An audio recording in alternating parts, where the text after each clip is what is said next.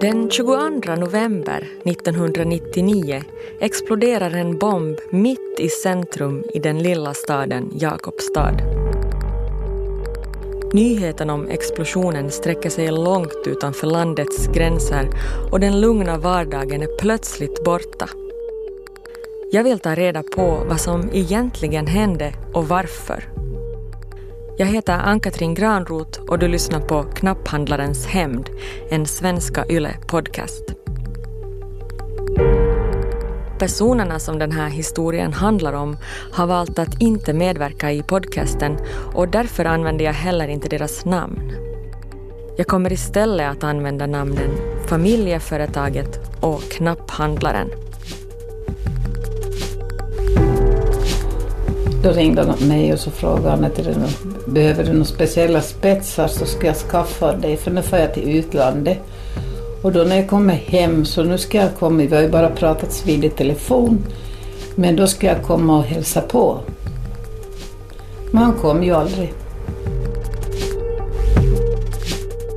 Meningen eh, var förstås det att ingen vet, alla tror att han är utomlands och ingen vet att han har varit en viss tid i Jakobstad.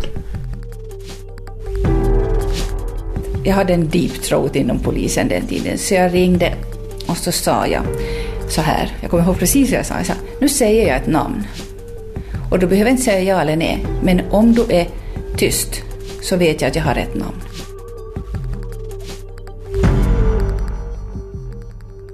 Polisen vet att bombmannen är en knapphandlare från södra Finland och de vet också att han sannolikt är skyldig till två mordbränder som gjordes 1990 och 1991 och att han högst sannolikt hotat familjeföretaget som har kontor på Storgatan i Jakobstad. Och att det också var dit han var på väg med bomben. Kriminalkommissarierna Esa Uusikakkuri och Jari Neulaniemi på Centralkriminalpolisen är två av de poliser som jobbar med fallet.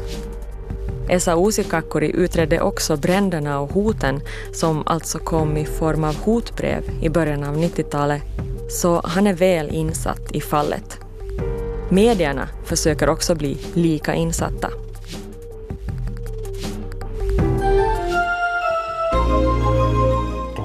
Och ni lyssnar till Aktuellt. Offrets identitet efter explosionen i Jakobstad har nu fastställts. Trots att man nu vet vem eh, man har att göra med vill polisen ännu inte avslöja hans identitet. Kriminalkommissarie Raimo Latvala. vi har nog här så är det ett namn och, och vi är nog ganska säkert att, att det är det. Men det här namnet vill ni ännu inte ge ut? Nej, tyvärr så är det nog anhöriga som måste få höra först och, och närmaste släktingarna sen. Så. Stämmer de här uppgifterna om att det är en ungefär 60-årig man? Ja. Och varifrån kommer han? Från södra Finland. Hur är det då med eh, motivet? Har ni några uppgifter om, om varför han har... Inte ännu. Kan det ha varit ett självmord det här? Ett planerat självmord? Det är omöjligt att svara i det här skedet ännu. Den här eh, explosionen då, är det så nu att man kan säga att det var en bomb som exploderade? En bomb eller, eller någon sprängämne som detonerade var nog en skillnad. När kommer ni att eh, berätta identiteten på den här gärningsmannen? Ja, no, vi måste först vänta vad anhöriga säger. Så Raimo Latvala vid Centralkriminalen i Vasa. Tre dagar efter explosionen vet invånarna i Jakobstad fortfarande inte varför bomben exploderat. Många är rädda men journalisten Denise Lindell ska efter ett effektivt detektivarbete få reda på mannens identitet. Medierna får också reda på att polisen hittat en bilnyckel till en BMW på brottsplatsen men bilen är spårlöst försvunnen. Det ska senare visa sig att den står parkerad långt borta från Jakobstad som en del av en väl genomtänkt plan för det perfekta alibit. En familj i Kolby sitter, som också många andra i Jakobstadsområdet, och följer med nyheterna om bomben. Om några dagar ska det visa sig att de har en större koppling till händelsen än de först tror. Klockan är 21 Aktuellt. Det är nu klart vad som orsakade explosionen i Jakobstad i förrgår. En hämnares bomb exploderade i misstag. Kriminalkommissarie Per-Erik Pettersson det rör sig om någon form av hot eller eh, eventuellt hämnd och att eh, den här sprängladdningen har då inte varit avsedd för honom själv. Det har tydligen då detonerat i ett eh, ögonblick som inte var avsett. Den omkomne var drygt 60 år och bosatt i södra Finland. Han var ute för att hämnas på en affärsman han var bekant med. Polisen vill tills vidare inte uppge namnen på de båda männen. Marlene Backlund och hennes familj följer noga med nyheterna. Hon är nämligen en av dem som råkar befinna sig i närheten när bomben exploderar. Bombmannen var på väg till familjeföretaget och eftersom Marlens mamma Britta äger en handarbetsaffär är Marlene inne på deras kontor bara några minuter innan explosionen. Hon känner bra till familjeföretaget eftersom hon själv jobbade där som försäljare på 80-talet. Och när familjeföretaget utsattes för hoten år 90 och 91 var Marlene en av dem som polisen pratade med när de försökte hitta gärningsmannen. Då gick polisen igenom alla som kunde tänkas ha något otalt med familjen och familjeföretagets grundare nämner Marlene i ett förhör så kanske är det därför som polisen letar upp henne. Nio år senare, samma dag som bomben exploderar, kommer Marlene till Jakobstad tillsammans med sin pappa Jörgen och sina två barn. Hon lämnar barnen med Jörgen innan hon går in till familjeföretaget eftersom han ska gå till en optiker som ligger på samma gata. När Marlene är klar går hon också dit. Bara någon minut efter att hon kommit in genom dörren så smäller det. min första tanke var nog att, att nu, nu dog jag. För det liksom den här tryckvågen när den far genom kroppen och, och liksom glas splittras och, och allt liksom blir som så himla overkligt. Och så tänker man att, men, att var det så här att dö? Nästa tanke. Och sen så konstaterar jag att mina barn mår bra. Och eh, sen så börjar man då fundera att vad var det egentligen som hände? Och så är man så jävla glad att man lever. Att man fick en ny chans. För jag skulle kunna dö där. Marlens pappa hjälper två poliser med att få bort folk och stoppa av trafiken. En av dem är Mauri Nysele som egentligen är ledig idag men råkar befinna sig i närheten när det exploderar. Marlene är mycket chockad och vill snabbt därifrån så ägaren Kai Öström visar dem ut bakvägen. Vi får inte hem direkt utan vi får faktiskt till Prisma. Och när jag kom in till Prisma så mötte jag en karl som jag känner och så frågade jag om jag får låna telefon hans. Så sa jag, det går nog bra här. Och så ringde jag åt karln min och sa att vi har överlevt. Och han sa att jag var hen, så sa han om du hör att det har varit en bomb i Jakobstad så har vi överlevt. Det var nog första reaktionen och så säger mamma att jag ringde åt henne och det är min känt. Vi hör Britta Backlund, Marlens mamma. Hon var nog kärrad ska jag säga det. Hon bara skrek. Att du vet inte vad som har hänt. Det har, det har bombat i stan. Hon bara skrek. Att jag gick förbi bara någon minut och så smälte och så när hon kom in där och skulle sätta sig ner så då smälte och så, så dök hon dit med ungarna och tryckte ner på golvet. Eftersom Britta driver en handarbetsaffär ska det senare visa sig att hon är bekant med bombmannen. En och en halv vecka innan då ringde han mig och så frågade han att behöver du några speciella spetsar så ska jag skaffa dig för nu får jag till utlandet. Och då när jag kommer hem, så nu ska jag komma, vi har ju bara pratats vid i telefon, men då ska jag komma och hälsa på. Men han kom ju aldrig. Det blev ju stopp då. Och hur lät han när ni pratade? Jättetrevlig. Mycket trevlig människa. Och jag kan läsa folk så jag vet. Har ni träffats sådär liksom på riktigt eller bara via Nej, bara via telefon. Men ni hade ändå på det sättet blivit... Och han berättade om alla sina bilar och allt vad Han var en sån där, så han var öppen. Men idag, den 22 november 1999, vet familjen Backlund ännu inte vem det är som står bakom bomben. Därför följer de noggrant med nyheterna för att få någon sorts uppfattning om vad som hänt. De kommer att läsa dem noggrant varje dag och följa med hur historien nystar upp sig. Ja, det har nu klarnat att explosionen i Jakobstad i förrgår inte var någon olycka, utan att det rör sig om ett brott. Polisen har nu också identifierat den man som dog i samband med den våldsamma explosionen. Den omkomne bar på en sprängladdning som var avsedd för någon annan, berättar spaningsledare Jari Neulaniemi från centralkriminalpolisen. Se oli siinä mielessä pommi, koska se räjähti. Visst kan man säga att det var en bomb eftersom den exploderade, men det tar ännu en tid innan vi vet vad det var för sprängämne. Så långt spaningsledaren Jari Neulaniemi. Ja, bilden börjar nu sakta men säkert klarna kring händelserna i Jakobstad i förrgår. Här finns ingen anknytning till någon organiserad brottslighet eller någon liga. Det trodde Per-Erik Pettersson vid Jakobstadspolisen. Kjell Lindros var reporter.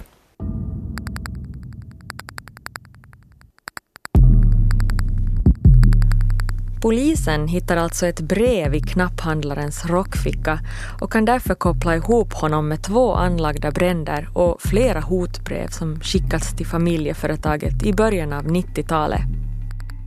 De hittar också en bilnyckel, en nyckel till en förvaringsbox och resedokument. Det här ingår i resedokumenten.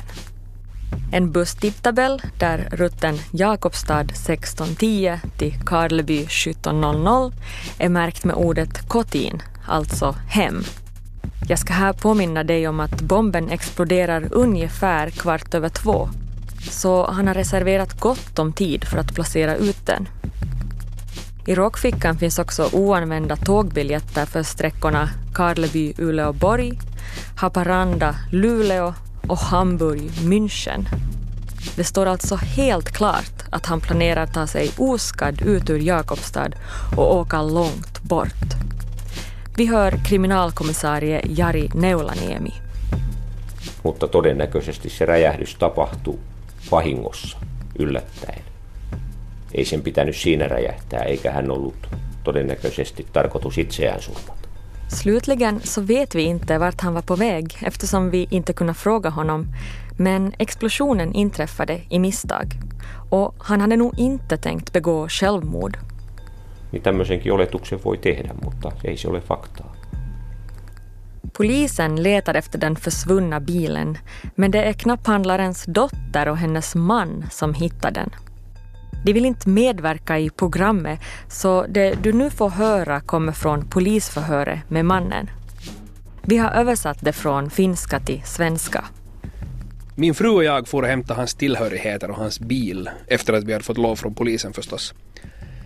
Hans fru hade en känsla av att den kanske kunde finnas i Österrike så hon letade fram en massa gamla foton och hittade där ett där det fanns kontaktuppgifter till ett motell som han kanske hade bott på. Eftersom jag kan bättre tyska än frun så ringde jag det här motellet. Jag får reda på att han nog har bott där ganska ofta men just den här gången så hade det varit fullt så han hade bott på motellet mitt emot istället. Ägarna till de här båda motellen är tydligen syskon. Knapphandlaren har alltså inte kommit till Jakobstad direkt från sin hemstad. Han har gjort en lång och ganska komplicerad resa för att få fram det perfekta alibit. Med hjälp av bland annat resebiljetter och hans mobiltelefon kan polisen se var han rört sig och när. De följer honom från den 12 till den 22 november som är dagen för explosionen. Och vi ska nu gå igenom hans resa som alltså börjar 12 november 99. Knapphandlaren meddelar sin familj att han ska åka iväg på en ungefär två veckor lång arbetsresa. Under tiden ska han också passa på att ta några dagars semester, kanske i Österrike.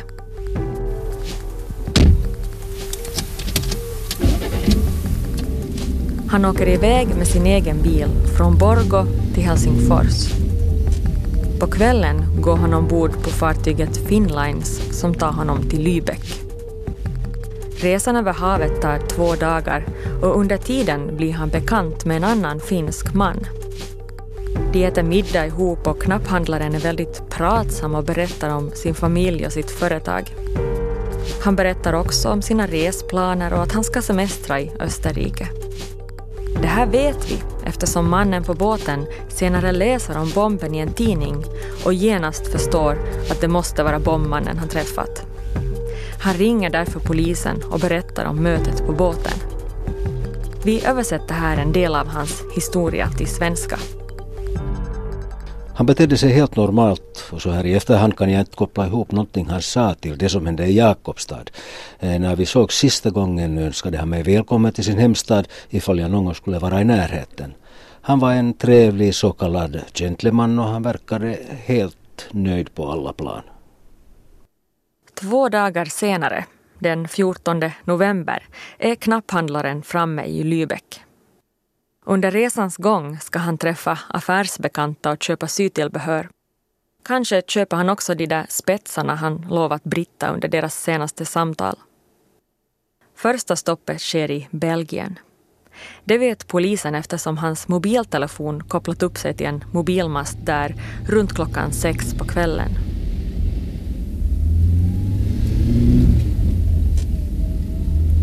Den 15 november kör han till Tyskland. Den 16 november är han i Schweiz. Nästa dag, den 17 november, når han Österrike. Han anländer på kvällen runt klockan 20 till byn Goi som ligger i provinsen Tirol. Det här är en by han besökt många gånger förr.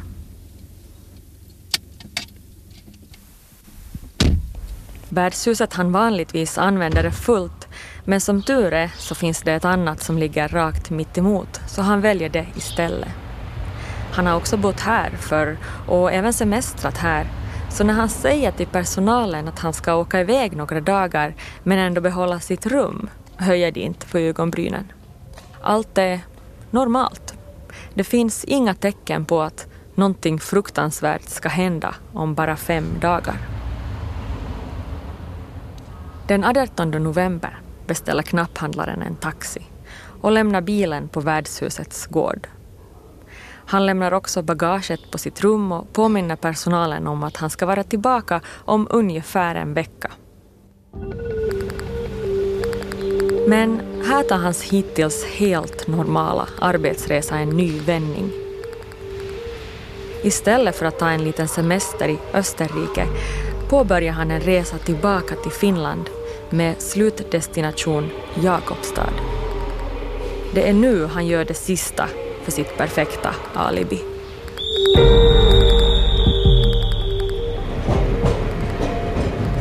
På kvällen stiger han på nattåget från München till Hamburg.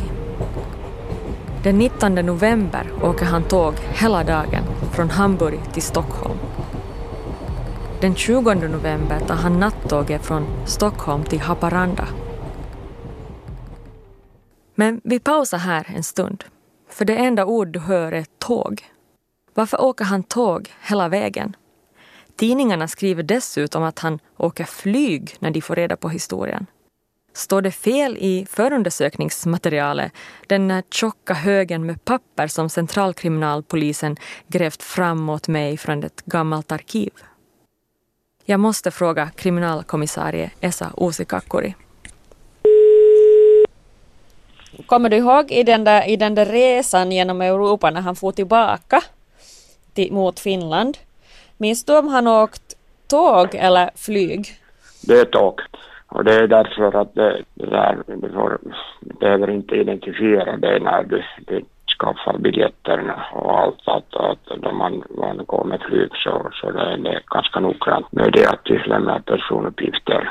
Men när du kommer med tåg så, så det där, det lämnas nog alls några spår till myndigheten.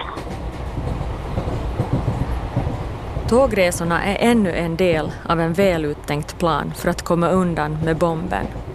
Men jag undrar vad han tänker på när han sitter där i sin tågvagn. I närmare tre dygn reser han. Landskapen susar förbi och det finns väl inte så mycket annat att göra än att tänka. Det finns gott om tid att ändra sig och ångra allt. Men det gör han inte. Varför är han så fast besluten om att placera en bomb i sin konkurrents kontor? Är det här en fråga jag någonsin kommer att få svar på? Jag börjar tvivla, men för att ta reda på det måste vi fortsätta resan. Vi har kommit fram till eh, den 21 november. Efter nästan fyra dagars resande kommer knapphandlaren till slut fram till Finland. Han åker vidare till Kempele som ligger nära Uleåborg och övernattar på Motell Pohjankevari. Men när han frågar om rummet använder han inte sitt riktiga namn. Istället eh, checkar han in under namnet Kauko Sari. Jag får tag på Barbro Jonasen som jobbar på motellet samma kväll som han checkar in. På en väldigt svajig mobillinje frågar jag om hon minns något av mannen. Han satt i soffan eh, där vi har tvn och tittade på tv. Först fick han sätta sig in på sitt rum och sen kom han tillbaka då och satte sig i tv-soffan och eh, beställde mat. Och såg han visst en mjöl tror jag, om jag kommer ihåg rätt. Barbro beskriver mannen som artig och ganska tyst. Absolut inte framfusig. Hon blir chockad när hon får reda på att det är han som är bombmannen i Jakobstad. Mm, det var ju ganska otäckt att, äh, att han har gått omkring med en bomb hos oss. Så hade man begripit då att det hade varit någonting på gång så hade man ju skaffat dit polisen så hade man ju fått och kolla på någonting. Men när vi inte förstod någonting så så blev det ju inte så. Knapphandlaren har tidigare rört sig en hel del i Kempele under sina affärsresor i Finland. En av de anställda tycker han ser bekant ut på något vis, men det tänker hon såklart inte på just då. Just då gör hon bara sitt jobb, så som hon alltid gör. Hon serverar honom en öl samtidigt som han sitter och tittar på TV och allt är bara normalt.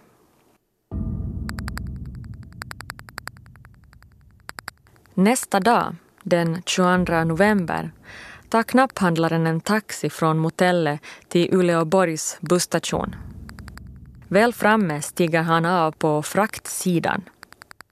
I ett förhör med polisen berättar taxichauffören att knapphandlaren pratar om att han ska hämta ett paket eller någon sorts försändelse därifrån. Men vad han egentligen gör där är det ingen som vet. Jag funderar på om han på något vis kan ha hämtat bomben där. Han är i alla fall inte länge i Uleåborg för eh, redan klockan halv tio stiger han på ett tåg till Karleby.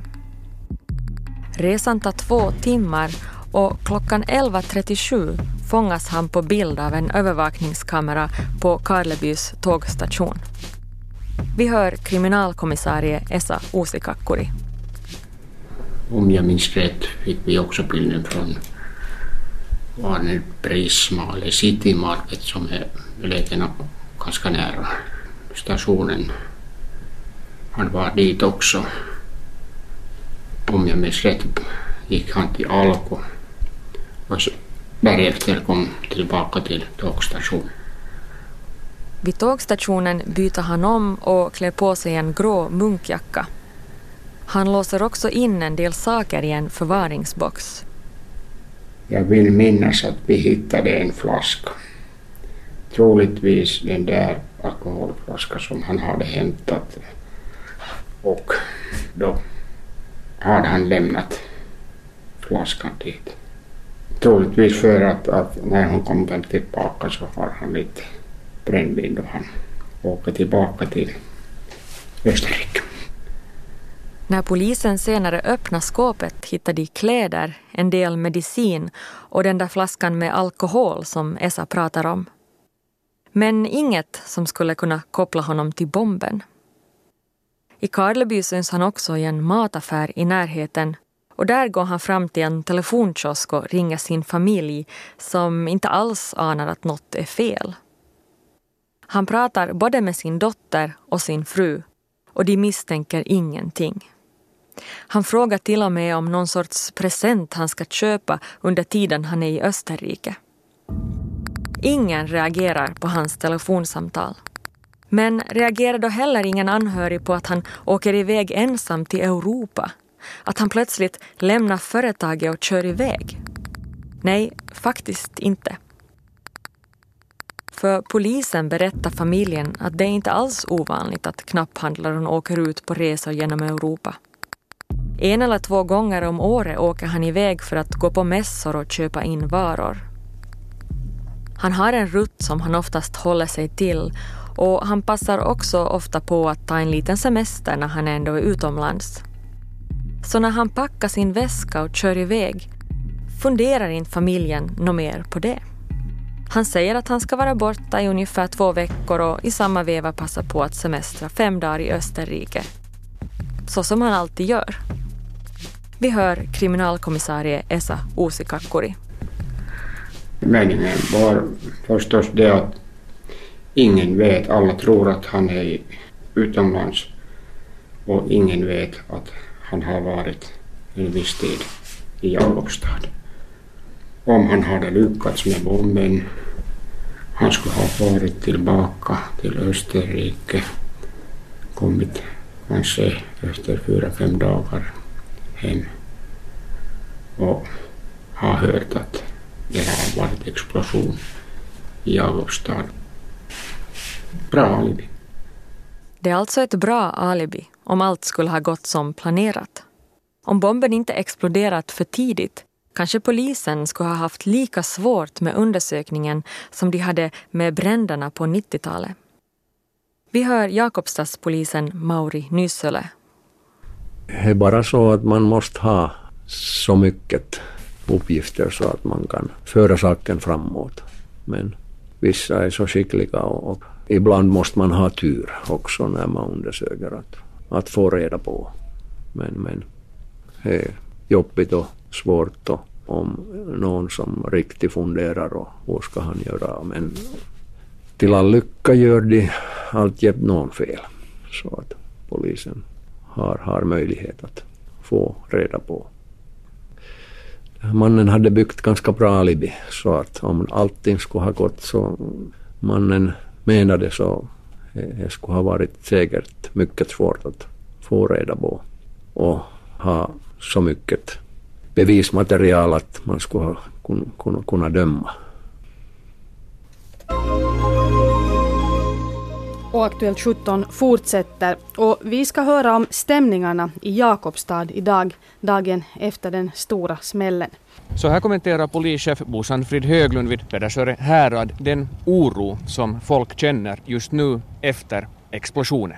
Ja, det förstår jag att, att folk verkar oroliga och, och, där, och det är ju intressant här med Jakobstads område att det är lugnt och så då det sker någonting så sker det verkligen. Då, då är det någonting som, som, som det, det, det sprängs och det, det hålls på med sen så är det lugnt igen. No, folk i alla fall verkar vara ganska oroliga. Det går rykten, det ena vildare än det andra. Kan du från er sida på något sätt nu ge några löften eller garantier eller åtminstone säga någonting som skulle lugna ner en något upprörd folkmassa? Jag kan ju inte ge några löften eller så, men att, men att jag, jag, trots det här så, så har jag nog ändå en viss tillförsikt då det gäller allmänna ordningen och säkerheten i det här området, därför att det här är ju, får vi hoppas, ett enskilt fall. Och det, det tyder inte på att det skulle finnas no, någonting som, som skulle göra att, att vi skulle behöva vara oroliga för framtiden och mer än på andra orter.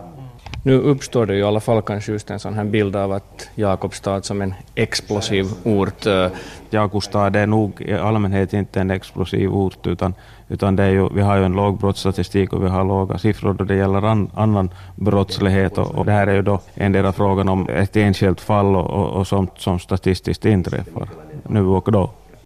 Vi lämnar knapphandlaren en stund och koncentrerar oss på Jakobstadsborna. Hur mår de egentligen? Det har bildats en krisgrupp där man får tala ut om det som hänt. Många som varit i närheten av bomben har svårt att sova och rykten kring vad som egentligen hänt surrar runt i staden. För under tiden som polisen kartlägger knapphandlarens resväg tillbaka till Finland börjar folket i stan bli rastlösa. Det har nu gått tre dagar sedan bombdådet och polisen är förtegna. De får kritik för den knappa informationen som ges ut. No se on ihan tyypillistä. Ihmiset varmaan haluaa tietää, jotta mitä on tapahtunut, kuka on tehnyt ja miksi on tehnyt.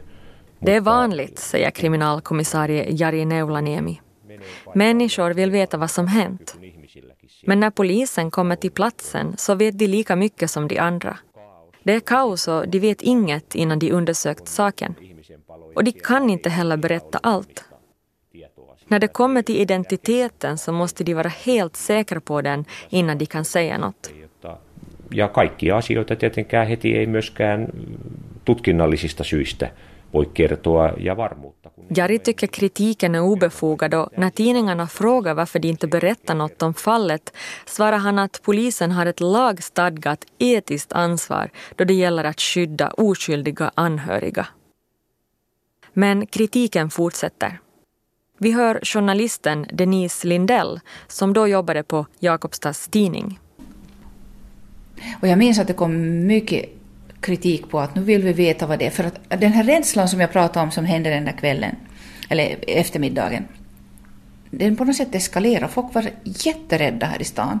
Och bästa medicinen mot ovissheten var ju att få veta vad är det som verkligen har hänt. Att är det här någonting som kan drabba mig eller är det en, en isolerad händelse? Så jag tog kontakt med krisgruppens ledare och de hade ju sett den här rädslan som fanns av folk som tog kontakt med dem.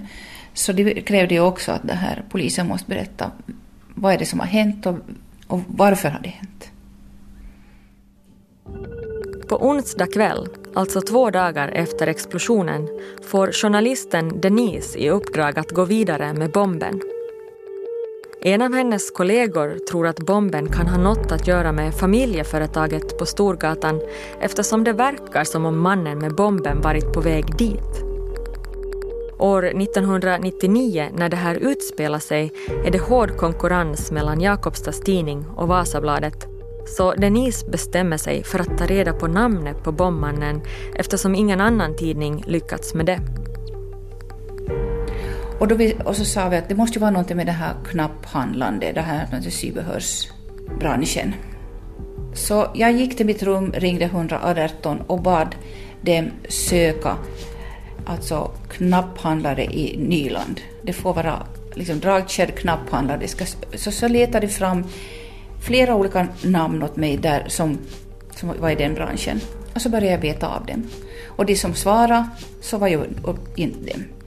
Och så var det en som inte jag fick tag på. Han hette jag fick inte tag på honom så jag ringde följande som var hans branschkollega. Jag sa att jag får inte tag på Jag sa nej, är det inte för han är i Mellaneuropa.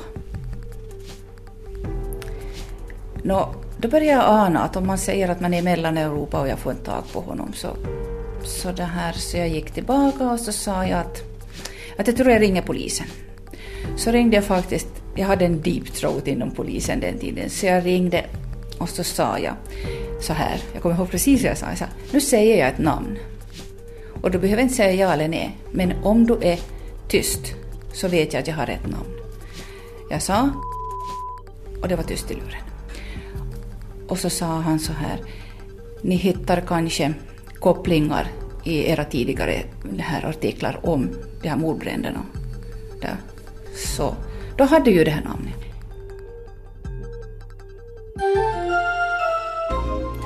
Det var en affärstvist inom sybehörshandeln som låg bakom måndagens explosion i Jakobstad.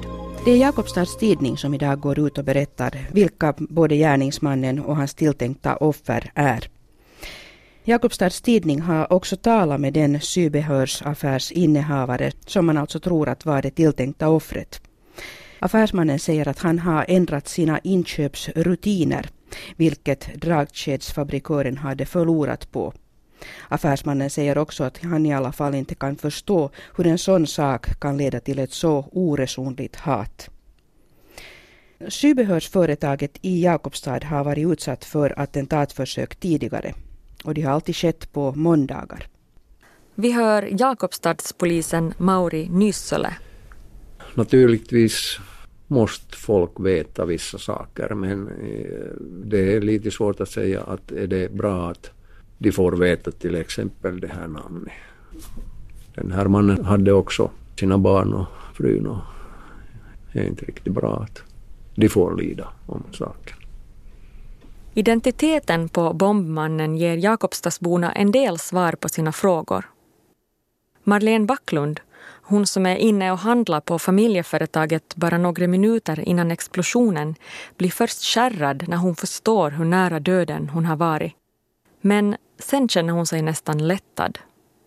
Marlene var ju en av dem som polisen pratade med när de utredde bränderna och hotbreven i början av 90-talet eftersom de pratade med alla som kunde tänkas veta något eller ha något otalt med familjeföretaget och när polisen tog kontakt med henne kände hon sig misstänkt.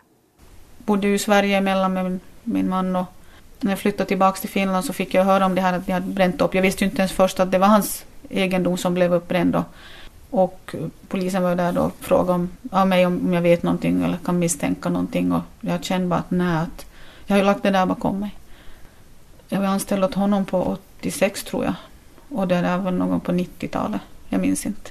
Men sen tänkte inte jag något mer på det. Men det kändes lite så här obehagligt att varför frågade det om mig att jag är inte är en sån person. Så, men det kändes ändå som att, ja, som att du på något sätt var misstänkt eftersom polisen frågade dig? Ja. Om det händer någonting, så det är som om någon skulle ta din cykel. Så då misstänker du att allihopa har tagit din cykel. Så jag menar det var ju hemskt för dem också. Att någon hade velat dem illa. Så det är klart, de misstänkte det ju allihopa. För inte visste ju vem det var. Så mm. jag menar det var helt logiskt att de skulle misstänka mig. Det skulle jag också ha gjort. Men på något vis när det här brevet då var intakt och allting fick sin förklaring så kändes det som att nej men, vad skönt att nu finns, finns det ju ingen anledning att misstänka mig eller någon annan längre. Nu fick de också sitt, sin förklaring. De fick fortsätta sina liv. För de hade ju säkert också levt i en skräcksituation i många år. Tvingats att flytta både hem och företag och, och liksom aldrig få en förklaring. Nu fick de också en förklaring. Så det var ju på ett sätt det skönt för många. Mm. Att det fanns ju någonting ont som ändå hade något gott med sig. Marlens mamma Britta Backholm, som driver en handarbetsaffär, känner genast igen knapphandlarens namn när hon läser det i tidningen. Jag trodde inte först heller. Inte. han sa ju det när han ringde så sa han att nu får han då till utlandet och när han kommer därifrån då så ska han komma och visa upp deras sortiment och, och hälsa på. För vi har ju inte setts. Han måste ha varit på något vis två människor i en. För inte tror jag heller familjen visste inte. Jag tror inte. Polisens arbete fortsätter. De försöker hitta ett motiv till bomben. Vem var knapphandlaren egentligen och varför gjorde han det? Vi hör Jakobstadspolisen Mauri Nyssöle. De hade nog uppgifter om, om den här personen från tidigare och, och så att naturligtvis att eh, få en motiv. Men jag tror att man har inte fått reda på den, än, inte ännu, så att den har nog lämnat. Det skulle vara ganska, det är nog en sak som polisen vill, vill ha reda på. Vad kan orsaka en sånt här händelse? Man kan göra någonting men man gör, man gör plötsligt någonting som man skulle inte borde göra men så att man funderar och skaffar och studerar och, och sådär så det är inte vanligt. Det är ganska ovanligt. Det är bra. Mauri Nyssele vet inte vad motivet är men vet kriminalkommissarierna Esa Uusikakkuri och Jari Neulaniemi? I nästa avsnitt ska jag försöka ta reda på vad som egentligen hände när bomben detonerade och varför. Det här är Knapphandlarens hämnd, en svenska Yle podcast och jag heter Ann-Katrin Granroth.